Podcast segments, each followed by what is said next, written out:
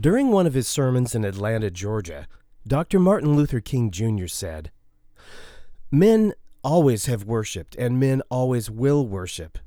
There is the ever present danger, however, that man will direct his worship drive into false channels. Hi, my name's Doug Hooley, and you're listening to the Called Out Cafe podcast. I'm so glad that you're taking the time to do so. This is episode number 18 in the series titled Choose Your Jesus Wisely. This is the second of the last episode in this series, which has been based on my book, False Christian Gods Choose Your Jesus Wisely. And that's available on Amazon.com. The topic today is what we, as followers of Jesus, are to do as we're faced with the problem of so many in the church today worshiping false Christian gods, many of whom are deceptive, counterfeit versions of Jesus. If I'm sounding a little hoarse today or a little stuffy, it's because I'm just getting over the big C word, COVID. Angela, my beautiful wife, got it before I did, and although I'm getting over it, she's now dealing with a secondary infection, pneumonia. So I'm praying for her. I hope you will too, and uh, I'll do the best I can today. Anyway, I love the simple part the authentic child of God is to play in fixing the problem. As you heard early on in this series, I call it being biblically watchful. Biblical watchfulness, at least the way that I think of it, consists of three parts. First, having knowledge and understanding of the Scriptures. Secondly, it means to stay alert and on guard and aware of the world around us. You know, stay, pay attention to what's going on in the world, especially Israel. And this is especially true today. You know, it's it's increasingly true as the Lord's return grows nearer, one day at a time. Third, abiding in Jesus while we're waiting on him to show up and reacting appropriately to what it is that's going on around us in light of Scripture, so important to consider what's going on in light of Scripture and the reality that we live in not just a world that we can see, but in a world where there are powers and principalities and authorities in heavenly places. Well, the three parts of being biblical watchful are not necessarily sequential, and they are all ongoing. How does being biblically watchful apply to the issues raised in this podcast series? Well, it'll never play out exactly the same for two different authentic children of God. I'm not suggesting that any of what I'm going to talk about here is a formula, but rather they're general principles that might be helpful. Well, it's my hope that this series has aided you in becoming aware of some of the serious issues facing the ecclesia today, the church. As in the rest of our physical life, moving into a state of awareness can be the difference between life and death. But what is it that you'll now do that you're conscious and aware of these issues? You know, about all the false Jesuses and gods that exist in the church today. What does your knowledge of the truth and belief in the authentic Jesus of the Bible tell you that you need to do with your awareness? I think we need to decide what we want. A friend of mine named Logan has a problem solving formula that he refers to often. When trying to decide what to do next in life, Logan said one needs to decide what it is they really want. Well, chances are you don't know Logan, and you have no reason to follow his advice. But I think there's a wisdom in what he says about this, and I wanted to give him credit for saying it. But Logan isn't the only one who gives this sage decision making advice. In Psychology Today, there's an article entitled What Do You Want by a guy named Dr. Alex Lickerman. He's the author of Happiness in This World. Well, this is what he says quote, Pausing to ask yourself just what exactly you want, not what you think you should want or what others want you to want or want for you. Without judgment can often be a surprisingly emotional exercise, but it's an exercise by which I think we'd all be well served. It can be quite the mental workout to go through the process of determining what you really want. Layer upon layer of surface wants must be ref- removed, and ramifications of your actions must be considered before what you really want can be exposed. One must be entirely honest with themselves. The kind of brutal honesty that may not even be possible outside of your own head for fear of others judging you. Honesty that brings forth desires, thoughts, or beliefs in your head that your unconscious mind normally covers up by crafting lies to tell yourself. Lies designed to cover up and justify your real thoughts. Lies to make you comfortable with the status quo that you've surrounded yourself with. Do you or I really want to base our lives on seeking and accepting the authentic, brutal, naked truth? One unacceptable response to this question is well, whose truth is authentic? We've dealt with that. it's given that God's truth is the authentic truth that represents things the way that they really are. That's the truth we're talking about. Do you really want to follow that truth no matter where that truth takes you? Do you really want to take the red pill like Neo did in The Matrix and see things the way they really are? What if following the authentic truth costs you your friends and your family relationships? What if you discover that your pastor is not committed to the authentic truth and you're asked to leave your church because of what you believe? What if you are a pastor and you discover you've been teaching something that's terribly wrong for years? What if you discover that you've been acting as a priest of a false Christian God? Are you so committed to following the truth that you would tell those who've been depending on you that you've been wrong? What if you ask yourself, what do I really want? And what if you discover what you really want? Following the authentic truth results in painfully tearing down the religious paradigms that people find so artificially comforting. What if you're a pastor and following the truth means going against traditional Orthodox beliefs, and you're subsequently asked to leave your church and lose your job as pastor? Is that something you're willing to do to follow the authentic truth? There's no question how important it is to follow the truth. One's eternal status depends on it. There's one thing to be in ignorance, there's another thing to be enlightened or receive the truth from the Holy Spirit, and then to ignore it just to go along with the status quo. Well, there is no other answer for the authentic child of God than to say what they really want is to follow the authentic truth. Jesus is the authentic truth. Jesus didn't come to bring the kind of peace and unity that comes from partaking in convenient and comfortable lies, or lies designed to make us feel good about ourselves. He said he came to bring division, the kind of division that results from following the truth when others refuse to. Listen to what he said in Luke chapter 20, no, chapter 12, excuse me, verses 51 to 53. Do you suppose that I came to give peace on the earth?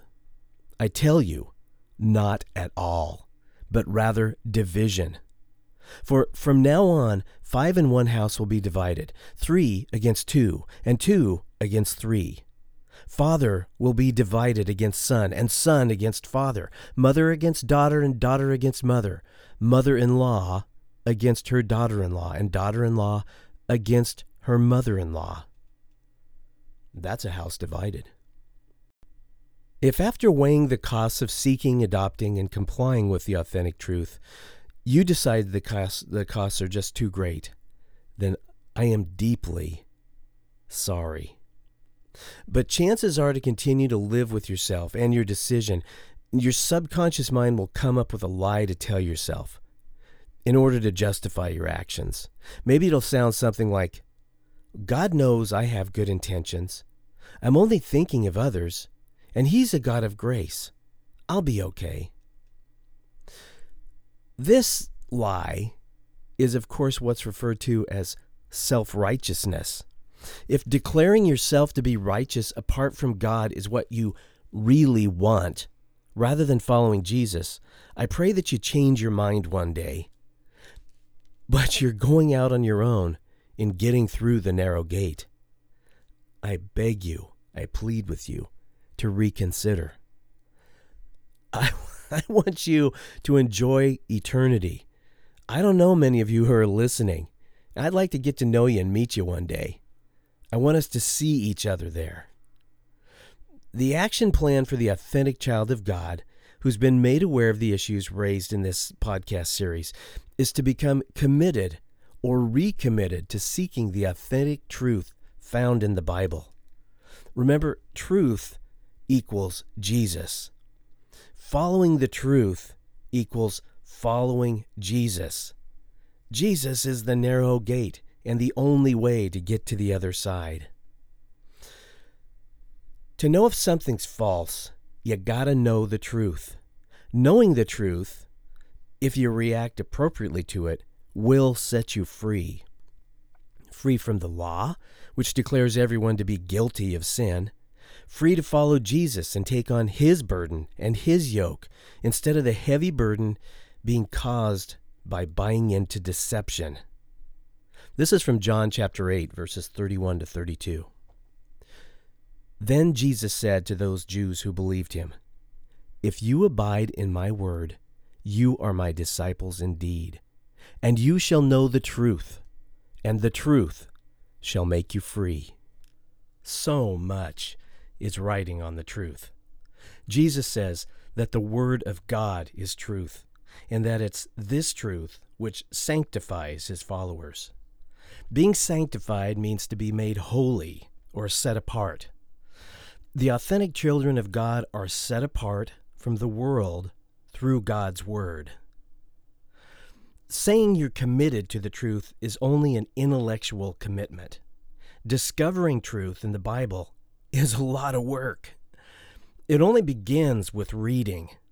It continues with overcoming your prejudices and 21st century Western world worldview. Maybe the toughest to overcome is when we're in the middle of a 21st century set of traditions and church culture that are based on, you know, literally now thousands of years, at least hundreds in the teens of years, that are based on one layer of traditions placed on top of another layer of traditions and then watered down and then reinvigorated in strange ways. Ways that lead to teachings, you know, doctrines that have been in the church forever that are not based on the Bible. They're unbiblical or anti biblical. But finally, this commitment to the truth means, uh, and finding it in the Bible means to apply a sound set of authentic truth hacks that will result in conveying to you the original intended meaning of the ultimate author of Scripture, who is God. The final goal of having knowledge and understanding of Scripture is to lead us into authentic belief in Jesus. To have an authentic belief in Jesus is to know God. A.W. Tozer wrote a book called The Knowledge of the Holy. It's a biblical study of the characteristics of God. It serves as a worshipful reminder of how much bigger the real God is than our imaginations could ever conjure up. It's a really worthy read if you ever have time. There's many other books that are written on literary truth hacks, you know, hermeneutics. My recommendation for starters is The Language of God by Ron Julian, Jack Crabtree, and David Crabtree. It's written in layperson language and not only gives practical advice on how to obtain the authentic truth from Scripture using common sense approach, but how to apply Scripture to your life by seeking to adopt God's worldview instead of our own worldview. The book is more about the spirit in which we should approach and apply Scripture rather than, you know, like a list of rules to process Scripture with, with which would be more along the lines of what I would tend to give you. But um, anyway, that's a worthy read also. Pursuing knowledge and understanding of Scripture is a lifelong process. It's something that gets better as you continue to do it. Surprisingly, seeking after the truth, it never gets old. In fact, it gets more exciting as these different dots of truth in your mind start to become connected. If you can find a fellowship that you can trust to thoughtfully teach its way through Scripture, it can be very helpful. And it might be a fellowship which consists of you and another guy. or it might be like what I did this morning. I met with, uh, I don't know, six or seven guys online. Uh, we have a, a weekly Bible study that we do virtually ever since COVID hit. You might find it in a Bible study group or might be over coffee with somebody, but remember, wherever two or more authentic children of God are gathered together in the name of Jesus, there he is also. You constitute a gathering of Jesus's ecclesia, a gathering of his called out. So, since I brought this up, uh, you know, you get asked this all the time. When you're a Christian, you discover somebody else is a Christian. It's like the quintessential question Oh, where do you go to church? Well, where do I personally go to church? Almost every day, I start off with church as my precious wife Angela and I talk about what we've both discovered in Scripture the day before. Like often we'll have a second service when we'd go on a walk or sit down for coffee.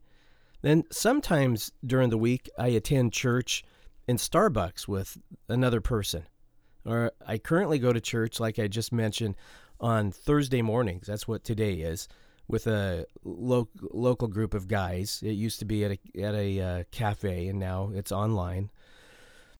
When we met in a cafe, you might say that a part of our service involved ordering breakfast. You know, the the apostles could have easily done that, and it would have become a big tradition. And so we would have had breakfast in church every day because people would think, "Well, that's the way you do church." I used to record those uh, meetings when they were in person, and I would send them to a couple of different people so that they could also be a part of our church service. And most Sunday afternoons and evenings, I would go to church in a home Bible study group that we would have. Then sometimes, like, you know, a couple weeks ago, I even go to a church in a big building with a cross on the door. That's how I grew up. I'm a, a very churched person. I spent 50 years of my life going to, you know, classic churches. I grew up in a uh, in a Mennonite Brethren church, and when I my wife and I got married, we started going around and experimenting with different types of churches. Uh, they tended to be mm, towards the Pentecostal end of things for a while, and then small community churches, very grace based. And we went to a couple big mega type churches. Uh, the most recent one was associated with the Baptist denomination. It was like had 600 people in attendance at it on a regular basis. basis. As a caution, and, and my point there is that um, I go to church whenever I meet with another authentic Christian. That is going to church, and that's that's the biblical model when Jesus is the focus of your time together and you're with other authentic believers, that is as organic as a church gathering can be, which you can read all about my opinions about church in the new book that I'm writing or have written and is now being edited. So, as a caution, many traditional churches today say that their approach to the Sunday morning message is to preach their way through the Bible. However, that doesn't mean that they're going to stay true to the meaning of the passage that they present on Sunday morning. Sometimes, depending on the agenda of the pastor, his explanation of Scripture will only reflect what's on his mind, or like his the focus of his ministry. Because pastors have been trained in this way, it's always the priority to pull some kind of a nugget out of the passage like a key principle to live your life by. They've got to send you home with this nugget, you know. So whatever passage you're in, they're going to pull something significant out of it that they can that you can apply to your life. I mean, even a genealogy, they'll pull something out of a genealogy in, uh, you know, Numbers or uh, the beginning of one of the Gospels. they want to give you something to think about for the rest of your le- your week. Even where there are n- nuggets that don't exist, they will pull one out. If a pastor has a uh, even a spiritual, well-intended agenda like evangelism, one church that I've attended, it does not matter where you are in Scripture. Every Scripture passage has to do with the basic core gospel and our need, our commission to spread that gospel. It doesn't matter where you're at. My point here is please do not depend upon a pastor on Sunday mornings to engage in a sound biblical exegesis of the scripture passages that you're in and and to impart to you the real intended meaning of the capital A author of that passage, God. They may be in fact just trying to get you to go out and witness to people, you know, if that's their that's their thing that they're called to. There's all sorts of things that they may be trying. They just might be trying to encourage you for the week. They want you to feel positive. So maybe you'll come back next week, or maybe you'll put more money in the offering, or whatever reason. They legitimately want you to just feel good about yourself and about life. You know, nothing wrong with that. But if that's your agenda, rather than just figuring out what a passage of Scripture means, you're going to be off track. And understanding the raw Scripture getting the truth out of it has got to be our priority. Anyway, as you discover the intended meaning of Scripture, chances are things will not line up with some of the traditional teachings that you've come to believe. If God has chose you or made you to be a truth seeker, if that's a priority in your life, you're going to want to search for other truth seekers whose opinions that you trust and bounce off what you're finding on them. Listening to your own explanation of Scripture is great practice for teaching. Forcing yourself to verbally, verbally articulate your beliefs can help point out flaws in your own reasoning. There's no rush in any of this. Do an internet search on what you've found. You'll be surprised how often others have come to the same conclusions as you. And they've already written a multi point paper on why they do. There are far more than only bloggers' opinions available online. Many works of famous theologians can be found on the web also. You might be surprised that you're coming to the same conclusions like Martin Luther or Spurgeon or Tozer did. Those guys. When you're conducting your search for the truth, you're going to want to bulletproof it.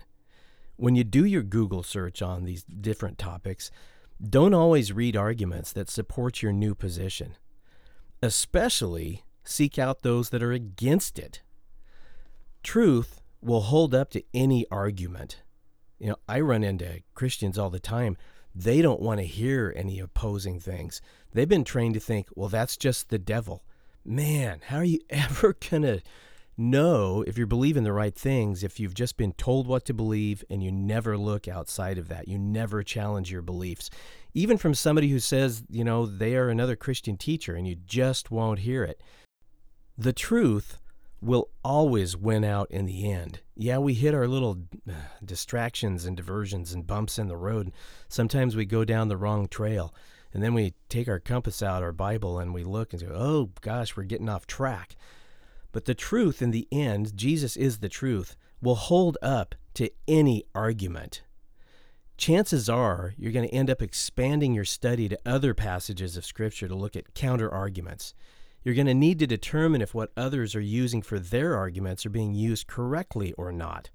Consider all the best arguments against your potential new belief that you're adopting uh, in, from Scripture. Remember, biblical beliefs are based on evidence and proof, not on dreams, not on good ideas, and not on wishes. If you come to a point where you're convinced that something you previously believed in is incorrect, of course, based on Scripture, it's good to approach your adoption of your new belief very humbly. Recognize that if you think you're right now, that you've been wrong on the same issue before. Being committed to the truth means you're willing to admit you have been wrong and that you may need to again refine your position later as you continue to study. Personally, I like to think about things a while and continue to kick them around in my head before I put them into action. You know, if it's something new that I believe, uh, especially when it comes to I'm going to teach about them or repeat repeat what I'm thinking to others. I really want to bulletproof that and I want to think about it. You know, an example of this kind of thing and changes is when Angela and I first got married, I was putting a lot of time into studying uh, the second coming and eschatology, biblical prophecy, and those kind of things. And I read a lot of books, you know, by a guy that was named Dave Hunt then, and there was Hal Lindsey and uh, some other guys who were classic dispensational teachers about the second coming of Jesus with a pre tribulational rapture and all those kind of things. Very classic evangelical beliefs about the return of Jesus. And I thought I knew my stuff really well, right? Because I'd put so much time into it. Then Angela tells me about this book that uh, my mother in law read, Jan read and that she thought that I really need to read it. And of course, I'm thinking, yeah, I know this stuff really well. There's really nothing anybody can tell me about it. Um, but uh, you know, I I ended up challenging my beliefs, and I read it anyway. And the book was called The Sign by the late uh, Robert Van Kampen. And I got to say that I went kicking and screaming about this new position uh, that he was representing, which didn't fit into any of the real classic uh, positions on the return of Jesus and when the rapture would occur and that kind of thing. But that kicked around in my head for a while. And so I took that book and I went and I started studying the scriptures for myself because he was really big on um, following sound rules of hermeneutics. And he, I learned a lot about how to study scripture just in that guy's book, Robert Van Kampen's book. And lo and behold, little by little, over a period of several months, I came to believe something completely different about uh, eschatology and the Lord's second coming, that kind of thing. It's the basis of what I still believe today. I, you know, I continue to refine my points on that, but uh, I'm so glad that I didn't just get stuck in what the classic church teaching on that was because I look at that now and I think, holy cow, I was so far off on that. Then uh, another time in our life, we started going to this uh, church to where they uh, started te- uh, teaching from the Bible in the Greek and really looking analytically at it. Kind of short on, you know, emotional experiences, but long on teaching you how to study your way through Scripture. And I have to say that uh, one or two of the teachers at that church, uh, in particular, challenged me to the point of I went home many Sundays almost angry that they were challenging what I had grew up in in the conventional church thinking of as truth. And I was going to prove them wrong and ended up you know eventually coming around to a different way of thinking about some things. Uh, very healthy to challenge your beliefs if you're committed to the truth. And might I say if your search for the truth is based on Scripture, on the Holy Bible. When the day arrives that I come into a greater knowledge of the truth, and the Holy Spirit has provided conviction that a previously held belief was in error, I want to discontinue support of that belief. If that belief was causing me to take some religious action, like tithing, for example, the logical appropriate action would be to stop I may find myself now giving for the right reasons, but to follow the truth, I need to leave anti biblical actions behind when they come to my attention. If I can't solve the big problem of what's going on in the name of the church today, at the very least, I can stop being a part of that problem. It might take you years to deal with the misbeliefs in your life, depending on how long you've spent around traditional Christianity and how many things you need to unlearn. I'm convinced that I'm probably going to die while I'm still trying to untangle that knot. Then eventually you might find that you've got to correct an already corrected belief. Well, that's okay. Understanding how imperfect we are helps us to understand how humble that we need to be. The important thing is from this day forward to guard against false teaching don't take on board any more stuff that you're going to have to correct later on. It's not listening to false teaching that's the real problem, it's accepting false teaching. One's first line of defense, as stated many times now, is knowing the truth as contained in the Bible. As you continue to learn throughout your life, whenever something is not consistent with what you know to be true, alarm bells should be going off because Scripture, properly understood, will always agree with itself. So either one has been wrong in what you've thought to be true, or what someone is now trying to tell you is incorrect.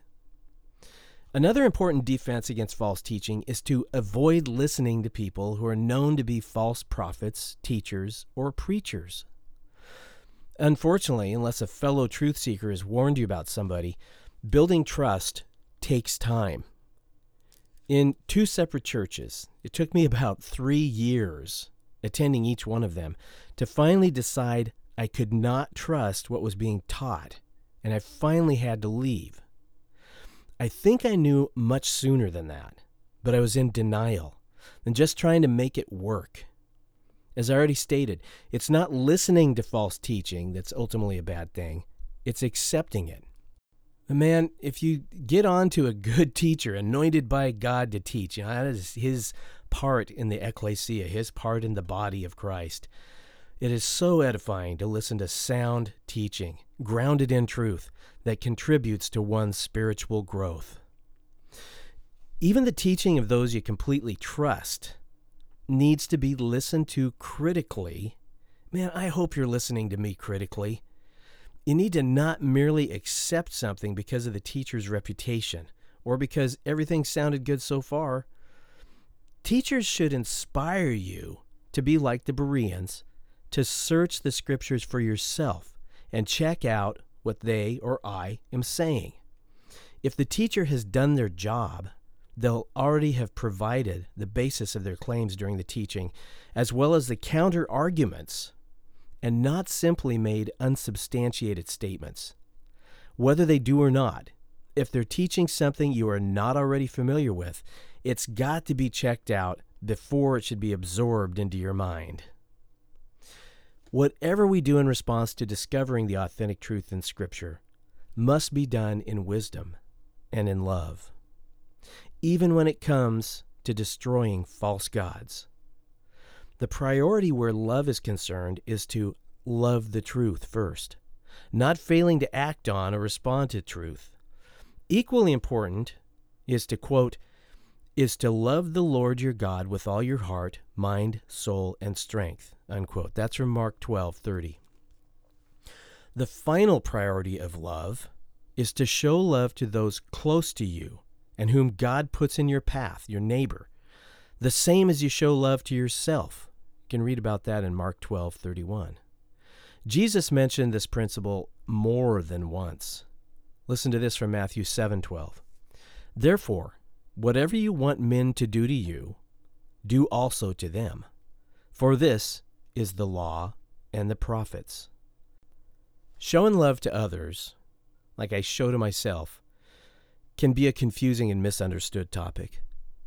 One must be in touch with what they would expect others to do for them. Secondly, they need to understand how one shows love to oneself. Some confuse the golden rule that I just read you with the newer, more empathetic, very postmodern, progressive like platinum rule. That says this Do unto others as they would have you do unto them, not as you would have them do unto you. In other words, try and get in touch with their universe and emphasize with them based on their worldview before you act. You know, we need to act according to their truth. However, that is not the standard that God has set out for His children. We are to treat others as we want to be treated. Well, although there is only one truth, how I want to be treated may be very different than what someone else would want. You know, how they would want to be treated. I don't want to be told what to believe. I want to be heard. But I want someone to teach me the truth regardless of my current beliefs. I don't want people to lead me down a path of convenient lies. I don't want someone to support a paradigm based on lies for my sake. I want to see things as they are, but that's just me. I want to be treated with dignity and respect that all who are created in God's image deserve, but I don't want someone to reward my bad behavior. I want to be called on it. When I worked in the criminal justice system, and a part of my job was to engage in acts of physical violence, I used this same principle. You know, you, you got to think about you're going to be hurting someone, potentially causing damage to someone, nothing to be taken lightly. So let's say somebody were uh, defying a lawful order and they were becoming violent towards me. Well, if I were acting like this guy who's doing this, who's trying to hurt me and defy a lawful order to stop what they're doing, I would expect to be pepper sprayed or tasered or taken down to the ground forcefully. That is me treating someone like I would expect to be treated. I want to know that others care about me, and I don't want to be left alone or forgotten, but I don't want to be an inconvenience to others or be any burden on them either. Although I would gladly accept charity on behalf of others in my family if I had a great need, I would be so embarrassed to have anyone other than very few people in my life help to address my physical needs, let alone someone living halfway around the world who I wouldn't consider realistically as my neighbor. I I know that people are trying to make the case today that you know the internet and television and all that kind of stuff is making the world smaller and so like everyone is our neighbor. I just can't believe that that is the burden that God has placed on his people that every, you know, all 7 billion people on the planet are my neighbor. No way. So, based on scripture, all of these things are just some of the principles about how I am to love my real neighbors, according to, because there are ways that I personally want to be treated. Like I say, that's going to differ for everybody. so, what does the golden rule have to do with responding to the truth in love.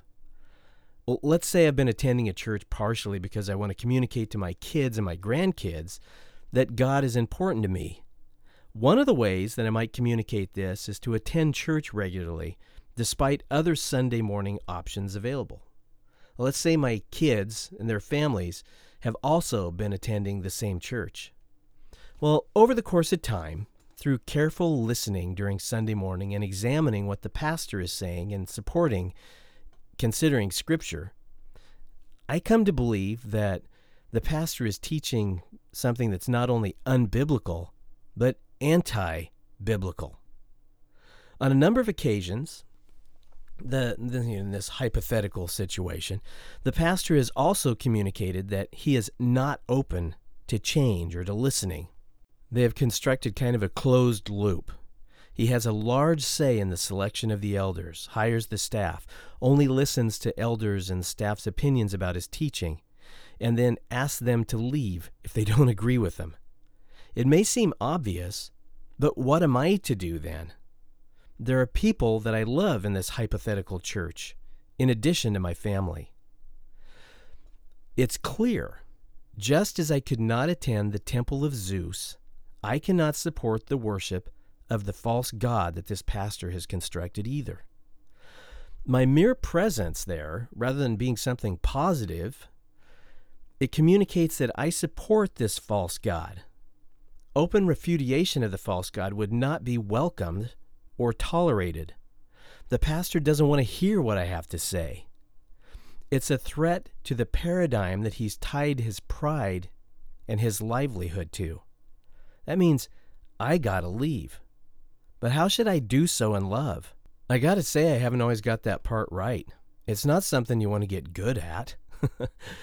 I'm not sure that there's a standard right way that's going to work for everyone in every situation. It would be easy to just stop going to such a church, maybe come up with a series of excuses, and then finally, one day, no one expects to see a church anymore. However, the loving thing to do for my kids and grandkids is to explain that it's because God is important to me that I've got to leave that church while I explain about the real church, or what I call the ecclesia, not what I call it, but what the Bible calls the ecclesia, the called out, and that it's not that, the true body of Christ, the ecclesia, that I'm leaving. I'm going to explain what I've come to believe is wrong about the teaching that I've been sitting under, and how it doesn't match up to Scripture, and why I can't have any part in it.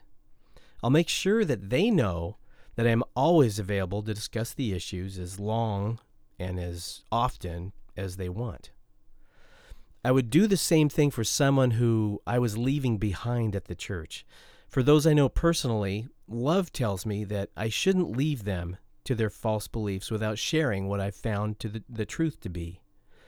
That's if they're willing to listen. Whether or not they're willing to listen is completely up to them. The important thing is for them to know that I'm always willing to talk about the authentic truth with them. I would attempt to do all of this while trying to preserve the character and intentions of the pastor. He may or may not be a brother in Jesus. Even at worst, if this person becomes my enemy, trying to shame me and my reputation, he's still one my master expects me to show love towards. Even if I'm shunned or excommunicated or simply snubbed, I'd want to make clear that I am always open to reconciliation and dialogue regarding doctrinal differences. So, what if I'm a pastor? It's tough being a pastor or a teacher. There are many reasons for this. There's a high level of accountability. Pastors are magnets that, because of what they preach, attract the detailed scrutiny of others not only regarding what they teach, but judgment if they are practicing what they preach or not. The Apostle James tells us in chapter 3, verses 1 to 2 My brethren, let not many of you become teachers, knowing that we shall receive a stricter judgment. If anyone may be tempted to succumb to the powers of cognitive dissonance, it's probably going to be a pastor who's discovered what he or she has taught for years to many people, some of whom died believing him, could not have been more wrong. It may be that what the pastors learned in seminary was wrong. It may be what they have discovered to be true is against the teaching of his or her denomination. If they're to confess to their congregation that they've been wrong and teach something completely different, they risk losing their credibility, reputation, and their jobs in some cases they may be de- defrocked and expelled from their denomination. This is the stuff the Reformation of the 16th century was made of.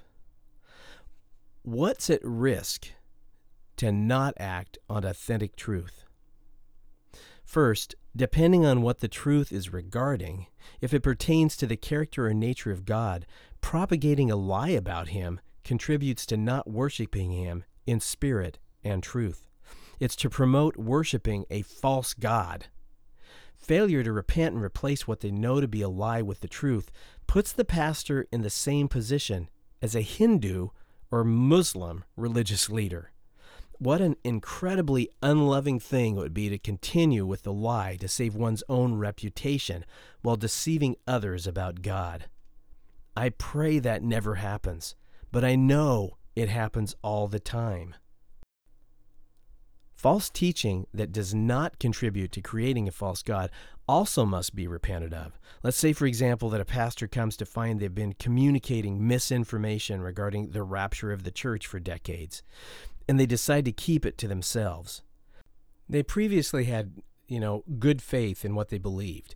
Well, they're turning what was a good faith lack of understanding of Scripture into a sin. They're knowingly continuing to support a lie in favor of their personal comfort. I could easily continue to trust and respect someone who had changed his mind because of their spiritual maturity and they continued to study. In fact, it would only increase my respect and trust in them.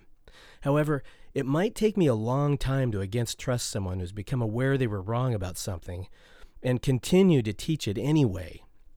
As I said, it's tough being a pastor or a Bible teacher for that matter.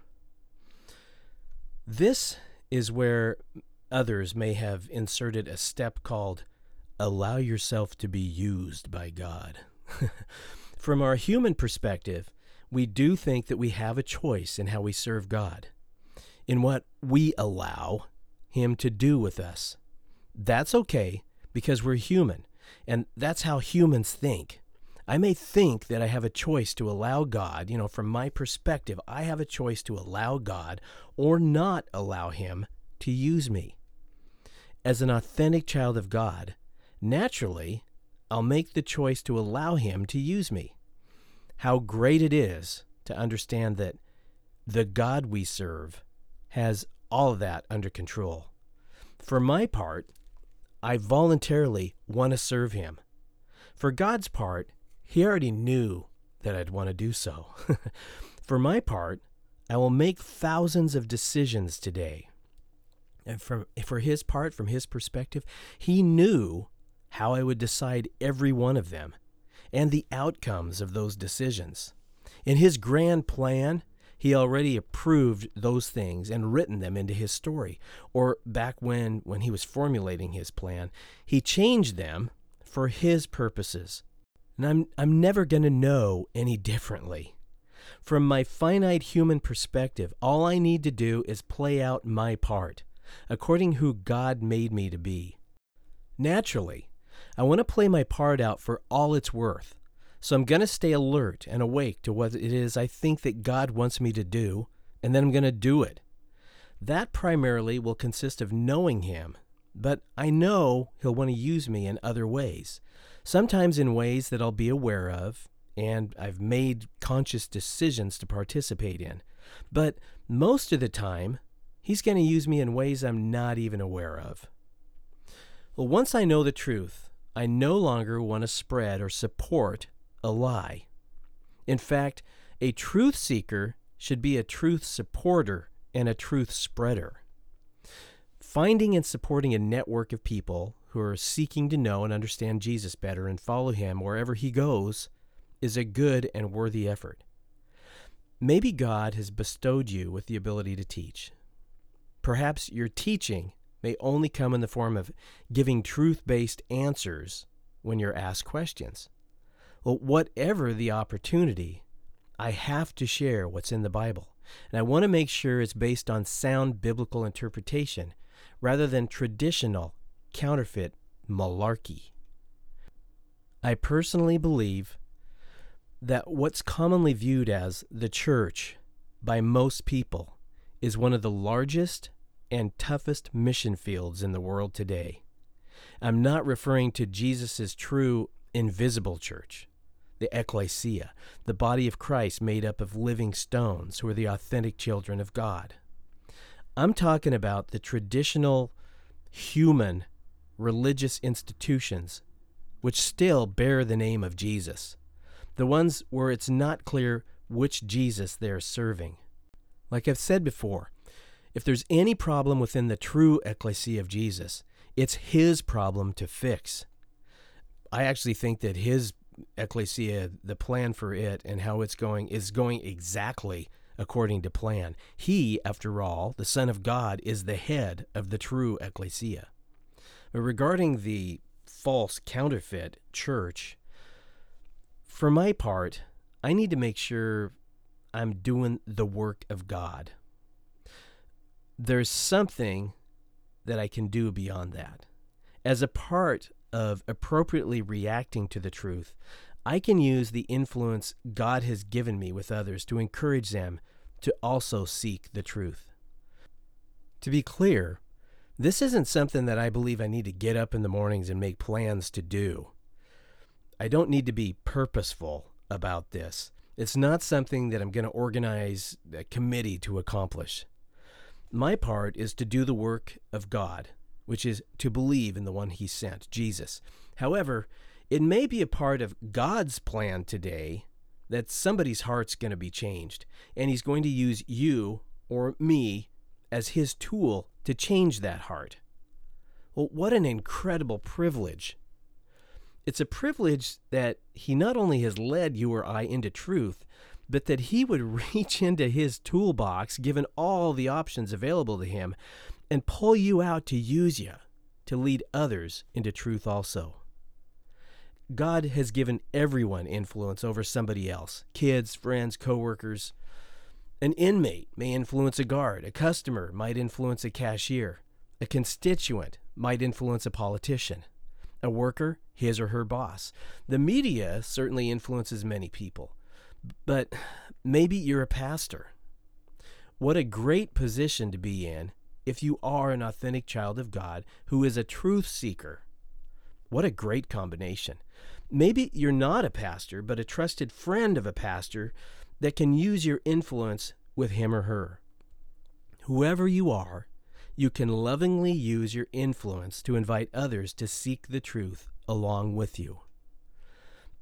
Maybe God has created you to be somebody with an inherent desire to spread his good news. You know, you are an evangelist. Then spread the good news with all your heart.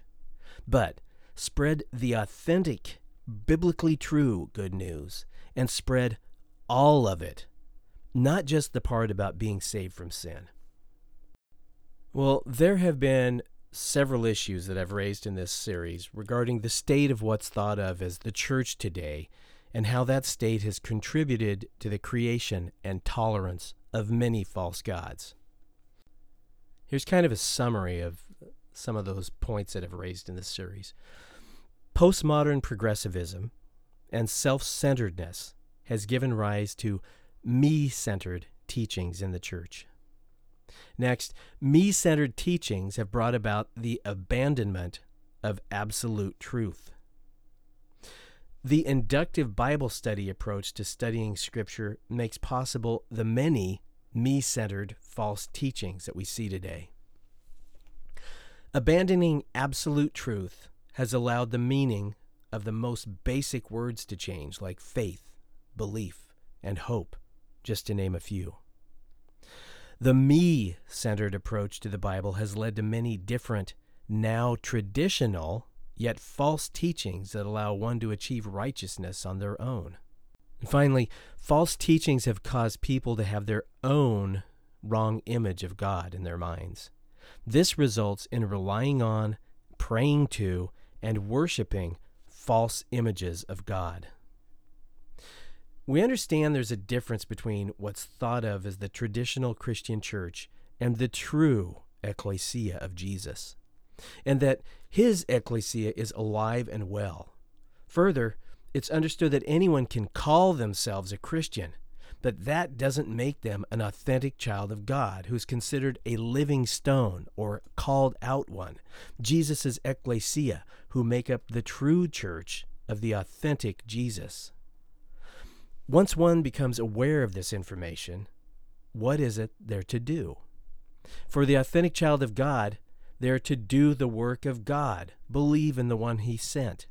That's to know, understand, and follow Jesus. Broken down a little bit more, it's to be biblically watchful. Remember, that's engage in a lifelong study of the Bible and in the pursuit of knowing God. It's to keep watch of what's going on around you in light of Scripture and to apply that Scripture, what's going on around you, and react appropriately as you continue to abide in Jesus as we await his return. Broken down even further, A biblically watchful action plan to avoid the worship or tolerance of false Christian gods might sound something like this Staying aware that you're surrounded by deception every day, all the time. Deciding what you truly want to follow the authentic Jesus in authentic truth or not. If you choose Jesus, recommit yourself and commit to following the authentic truth no matter where it takes you. Become knowledgeable of Scripture, striving to understand the author's meaning through using sound methods of interpretation. Examine your current beliefs, considered what you've found in Scripture. Repent of what you discover to be a misbelief. Guard against future deception. Reject false teaching. Take appropriate action based on the truth. Like destroy any false gods in your life and leave the places they're worshiped. Understand God will use you even when you're not aware. Stop contributing to the problem by supporting misbeliefs which support false gods. Lastly, we should use our influence to invite others to join us in our pursuit of the truth.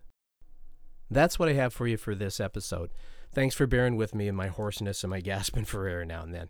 Next time, I'm going to pass on to you, it'll be a little bit different, uh, what I call a tale of two gods. It's an allegory, which is based on everything that we've been talking about in this series so far. Until then, may God richly bless you, may He keep you healthy, and Maranatha. Thanks for joining me today. Until my next podcast, you can follow me on Facebook by going to the Doug Hooley Ministries page. I'm on Twitter at, at Doug H. Ministries, and I'm on Instagram at Doug Hooley Ministries. Find out about what I'm working on and read some of my blogs at doughooley.com or email me at doug at doughooley.com. That's Doug at D-O-U-G-H-O-O-L-E-Y dot com. I'd love to hear from you. This has been the Called Out Cafe. So long, and God bless.